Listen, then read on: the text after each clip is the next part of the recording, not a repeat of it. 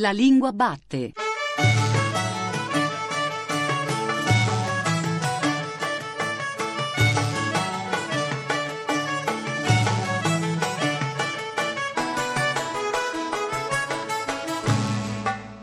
Buongiorno, buongiorno da Giuseppe Antonelli e bentornati e bentornate anche oggi alla Lingua Batte, il programma di Radio 3 tutto dedicato alla lingua italiana. E oggi la lingua batte sulla grammatica.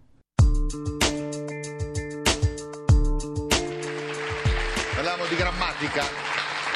Io dirò l'infinito, tu mi devi dire il participio passato. Vendere.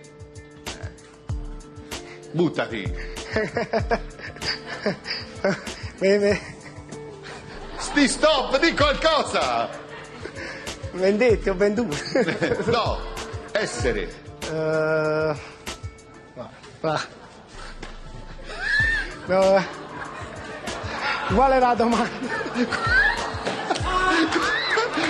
La domanda? Stop a tempo, Stop, fermo. stop, stop, stop. Stato, stato.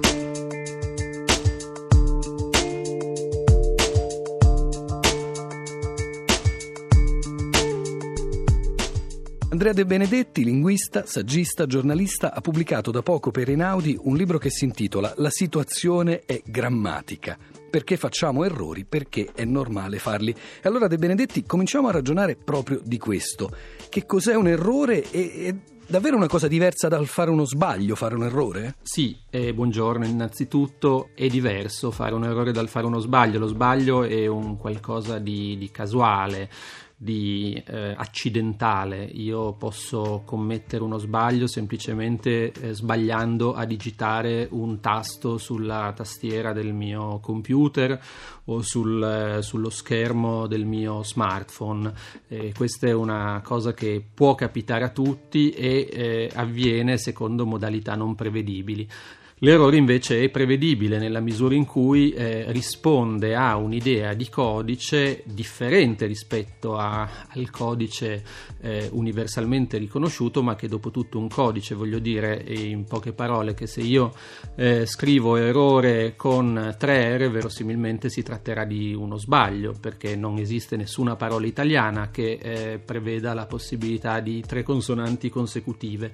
Eh, se io invece scrivo eh, situazione per l'appunto con una doppia Z, eh, verosimilmente è un errore eh, e non uno sbaglio perché molti dei, dei parlanti sono convinti e per certi versi anche a ragione che sia eh, necessaria la consonante doppia in quanto la pronuncia della consonante Z è comunque lunga. Si tratta certamente di un errore, qualunque grammatica, qualunque insegnante lo, lo segnalerebbe, ma è un errore per certi versi comprensibile. Qui però sta il punto dei Benedetti, perché appunto in azione noi sappiamo che foneticamente dal punto di vista del suono quella Z è, è intensa, quindi andrebbe resa con una doppia, ma l'ortografia, la norma ci dice di non farlo. E allora lei parlava prima di codice.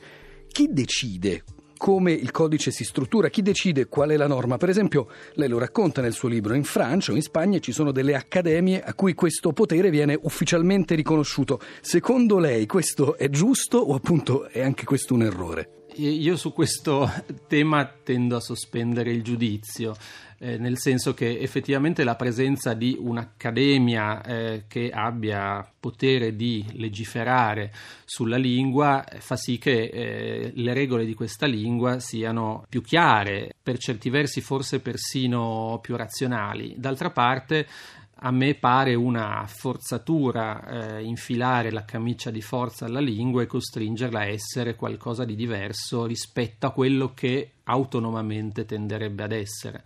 Eh, in Spagna aveva fatto molto scalpore qualche anno fa il fatto che eh, fosse stato stabilito da parte dell'Accademia che tutte le parole formate dal prefisso ex e da un, un sostantivo eh, dovessero essere univerbate, cioè dovessero essere composte in, in una sola parola fece scalpore quella regola e a me sorprese molto soprattutto il fatto che dall'indomani tutte le redazioni dei principali eh, media insomma, della carta stampata l'avessero recepita no? e quindi dall'indomani tutti avevano preso a scrivere come l'Accademia dettava. Questo è eh, indubbiamente una, una, cosa che facilita il compito dei parlanti perché eh, hanno un'unica autorità eh, di riferimento e eh, quella è l'autorità che detta legge e io so effettivamente stabilire eh, che cosa sia giusto e che cosa è sbagliato. Lei però ironizza in una delle ultime pagine del libro su quella ipotesi, su quella proposta che era stata fatta niente meno che in Parlamento qualche anno fa della grammatica ufficiale del dizionario ufficiale della lingua italiana. Sì, infatti eh, dico che appunto questa eh, ipotesi di eh, irregimentare la lingua ha qualche vantaggio, ma per me prevalgono gli svantaggi. Eh, intanto chi e a che titolo potrebbe arrogarsi il diritto di stabilire delle, delle leggi univoche sulla lingua, eh, finché è un'accademia composta da personaggi illustri e autorevoli eh, rappresentanti della linguistica italiana ci può anche stare. Nel momento in cui questa assemblea eh, venisse composta da personaggi decisi, eh, decisi a livello governativo, eh, io francamente non sarei più così tanto d'accordo, mi sembrerebbe un, un asservimento della, della, politica linguistica a logiche di potere eh, dal mio punto di vista inaccettabile ed è inaccettabile eh, anche e questa è un'altra questione che io metto sul piatto più volte nel libro, perché la lingua è comunque un, un organismo vivo che come tutti eh, i soggetti viventi, come tutte le creature viventi, può subire dei cambiamenti, può subire delle evoluzioni e non sta a noi stabilire se queste evoluzioni eh, vanno eh, nel senso corretto. Noi tutti siamo affezionati a un certo paesaggio linguistico, che è il paesaggio linguistico in cui siamo cresciuti. Ecco, non è detto che il paesaggio linguistico in cui siamo cresciuti noi piaccia allo stesso modo ai nostri figli. Loro hanno il diritto di preferire altri paesaggi, hanno il diritto di riconoscersi in un'identità linguistica diversa da quella che noi gli proponiamo.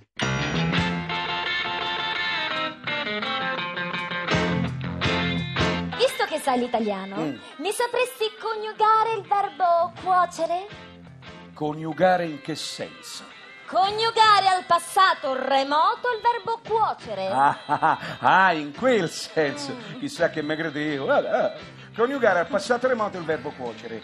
Che cosa? Che cosa che? Che cosa cuocere? Perché se io sono coniugato e dico a mia moglie che cuociamo, lo dobbiamo sapere prima di accendere i fornelli, se no si spreca il gas e quella è la base della grammatica italiana, no? Sì, va bene, ho capito. Cuocere un tacchino. Con calma, senza che mi metti l'ansia. Allora, cuoi, cuoqui, lo cuobei, lo cuocenai, lo cuonai, lo cuoppili. Io lo andai a prendere in rosticceria già cotto, che era molto meglio.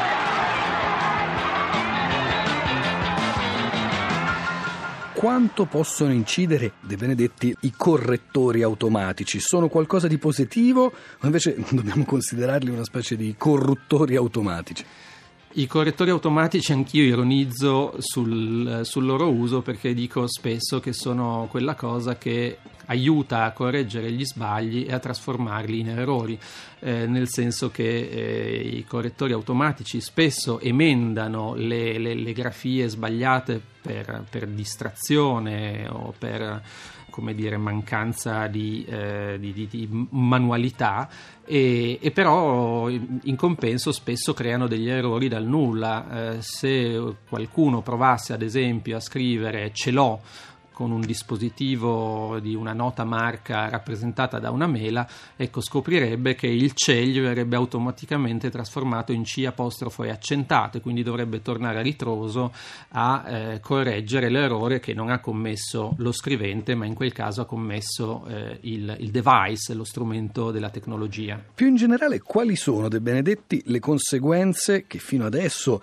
hanno avuto le, le nuove tecnologie o cosiddette nuove tecnologie sull'italiano? E secondo me, eh, beh, ha, io ne, ne, ne, intravedo due, una forse più, più, più generale e, e, una forse più specifica dell'italiano. La conseguenza più generale è che eh, tanti molte persone che probabilmente non avrebbero mai preso una penna in mano nemmeno per eh, redigere la lista della spesa, invece si ritrovano improvvisati scrittori, scrittori non certo di, di romanzi, ma semplicemente di eh, post su Facebook eh, o di didascalie su Instagram o di eh, commenti a qualche blog, ma insomma pur sempre scrittori. E questo conferisce a questi novelli improvvisati scrittori un potere di, di, decisione sulle sorti della lingua italiana che prima eh, non, non, sarebbe stato possibile. Voglio dire che se eh, la, la lingua è una sorta di democrazia in cui tutti i parlanti e tutti gli scriventi possono in qualche mo- modo dire la loro, le nuove tecnologie hanno messo a disposizione di quelli che prima eh, questo eh, diritto lo esercitavano poco, invece uno strumento per esercitarlo quotidianamente e per incidere in maniera decisiva sulle sorti della lingua. Quindi eh, adesso la lingua non è più soltanto nelle mani di una cerchia di pochi eletti, colti, istruiti e dotati di buon gusto, ma eh, adesso comprende questa cerchia in realtà chiunque per un motivo o per l'altro usi la scrittura come, come strumento espressivo. Soltanto che oggi, grazie anche a Google, alcuni usi si possono misurare e non sempre i risultati vanno nella direzione che ci aspetteremo, non sempre gli usi risultano coerenti con la norma. Per esempio il caso di accelerare che lei fa nel libro. Sì, esatto. Mi è capitato spesso eh, nella stesura del libro di eh, consultare Google, eh, che è uno strumento utilissimo per quantificare l'incidenza di eh, determinati errori e in effetti eh, ho scoperto per esempio che eh, una grafia come accelerare con due L che è un tipico errore eh, che, che, si commette in fase infantile, forse sulla suggestione del fatto che la, l'accelerazione ci fa pensare forse a eh, qualcosa eh, che, che, debba per forza contenere una, una, consonante doppia, insomma comunque mi è capitato di andare a verificare che accelerare eh, con due L eh, più o meno ha lo stesso numero di occorrenze di accelerare con una sola L, segno che evidentemente c'è una, eh, una, una grammatica ufficiale che è quella che troviamo riportata dai manuali scolastici e dalle, dalle grammatiche di consultazione e poi c'è una, una, grammatica reale, quella che è la grammatica del paese reale potremmo dire, che invece eh, viaggia su altri binari e probabilmente va verso una destinazione diversa rispetto a quella che noi immaginiamo e forse speriamo. Ma quindi in ultima analisi De Benedetti che la situazione è grammatica, vuol dire che è positiva o che è negativa? Vuol dire che la situazione scritta con una Z è grammatica perché è corretta, se fosse scritto con due Z forse sarebbe invece un pochino più drammatica, ma in generale eh, la conclusione, se questo libro ha una conclusione e che in realtà è neutra, la situazione è quella che qualunque lingua viva eh, può attraversare eh, in un momento di eh, rapida evoluzione del contesto eh, sociale e, e politico. Eh, la lingua evolve, eh, in questo momento evolve ancora più rapidamente per il fatto che comunque le tecnologie hanno rimesso in moto e accelerato con una sola L naturalmente eh, alcuni meccanismi eh, evolutivi che prima eh, impiegavano probabilmente secoli per compiersi. E dopodiché il fatto stesso che la lingua evolva, che ci siano parlanti che commettono errori, che ci sia un dibattito sempre molto acceso e appassionato su che cosa è errore, su che cosa non lo è, su che cosa è giusto, su che cosa è sbagliato, sono a mio avviso testimonianze eh, chiarissime della vitalità della lingua.